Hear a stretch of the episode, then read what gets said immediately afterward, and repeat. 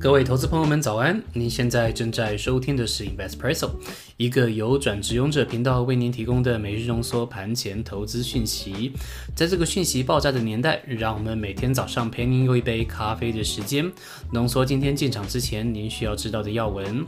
好的，那今天的时间是二零二二年的三月十四号星期一，又是一个礼拜的开始，祝您有一个开心的一周。那今天的精选新闻呢，我们会与您分享本周的最重要的关键，就是周三联准会升息的新闻。那请您听到最后，或者是说点击 YouTube 下方的时间轴，可以跳到指定的位置。OK，那我们的独家课程《七个投资习惯》也在 Press Play 平台上线了。您是否听过很多理财课程，但发现学完之后操作仍然卡卡的不太顺呢？其实很多时候我们缺的不是技术，而是投资的习惯，还有身体的记忆。那我们的课程呢，会提供给您专业投资人需要培养的七个投资习惯，我们会帮您过滤出杂质，用好吸收、好理解的方式，让您培养专业投资人的盘感还有好习惯。那么就欢迎您到 Press Play 上面搜寻七个投资习惯，或者是说点击描述栏的链接来参考。好的，那我们先跟您报告一下台股的行情。那从大局的局势来看，台股上周五呢是开低走低，那当中的年限呢是得而复失。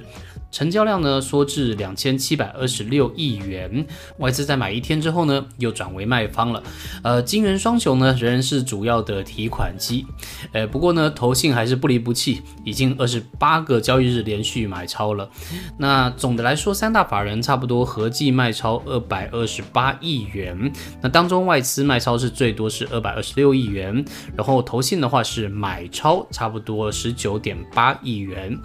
好，再来我们看到指数的部分，加权指数的话是下挫一百六十八点，开低收黑 K 带下影线。硅买指数 OTC 呢是下跌一点二六，收实体的黑 K 带下影线。新台币的部分呢是收在二十八点四元，继续贬值当中。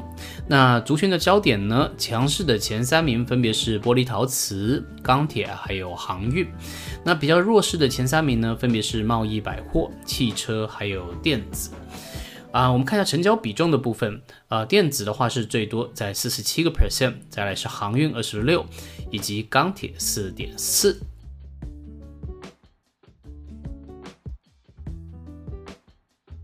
好的，再来与您报告一下周五晚间美股的表现。那大局的局势先跟各位报告一下。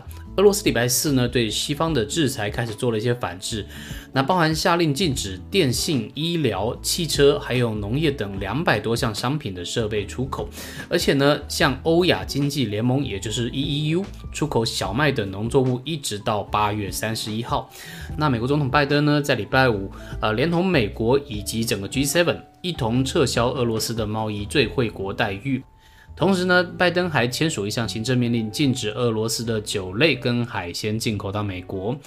那联合国的粮食以及农业组织也指出，随着乌俄战争的冲突加剧，全球食品的价格会从当前的水准可能会再上涨百分之二十。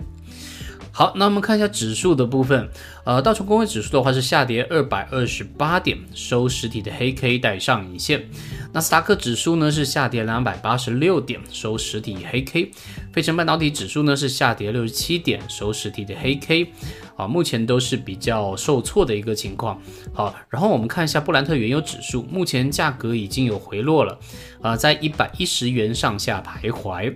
好，那再看一下族群的部分，呃，强势的族群包含有饮料、酒类、包装容器以及综合企业。那比较弱势的族群呢，包含有烟草制品、其他能源资源以及互动媒体。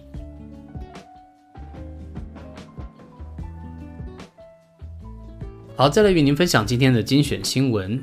今天我们要分享的新闻呢，是周三联准会升息可能要关注的三个动态。那这三个动态呢，分别是通膨的情况，以及 Fed 现在面临的两难局面，以及第三个市场的看法。好，我们先跟您报告一下通膨现在的一个情况。那其实就像我们上周分享的，现在美国的通膨又已经到了历史的新高。在上礼拜四公布的数字里面，美国二月的 CPI 已经到达了七点九个 percent。呃，什么概念呢？这个数字呢是过去四十年来都没有那么高过。而这个呢都还没有把三月已经开始油价狂飙的因素算在里面哦。那也就是说，这个月大家看到三月的数字啊，应该会是更可怕的。好，那这个是第一点，通膨的现状是比较严峻的。那再来跟您报告第二点，就是 Fed 的两难。那 Fed 呢，其实它挺尴尬的，为什么呢？因为一来呢，它担心资金太多会过度的推高市场的需求，让通膨恶化；但二来呢，它也担心过猛的升息会让现在的情况变得更糟。为什么呢？因为现在的通膨其实不只是因为资金过多了，那乌俄战争以及制裁带来的供给短缺也是重要的原因。所以说，它一昧的将资金压下来的话，没有留意到供给面能不能起来，那其实会引起更大的一个骚动。好，所以说这是 Fed 面临很两难的现状。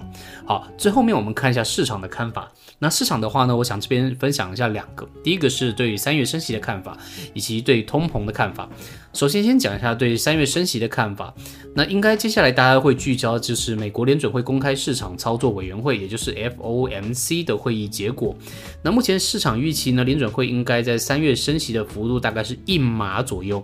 只要这次的升息步调啊不超乎市场的预期太多的话，市场部分的分析师认为这个应该还是对于提振最近多头的气势是有帮助的。那再来看一下市场对于通膨的一个普遍看法。呃，目前呢，俄乌战争传出两国是有愿意谈判的。那只要战争的这个时间不要拖太久，或者是说金融制裁对全球的经济产生负面的效应，理论上这个事情没有演太超过的话呢，经济应该还是会慢慢的回稳。但是市场也预期，在战事停火之后，这个原物料价格啊，如果回落到开战之前的水准的话，可能性就会比较低了。所以说，从中长期来看的话呢，通膨的情况可能大家还是要再保守一点了。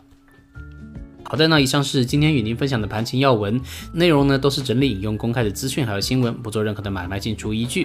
如果您对我们的节目有任何的建议，欢迎留言告诉我们。最后祝您今天操作顺利，有个美好的一天，我们明天见，拜拜。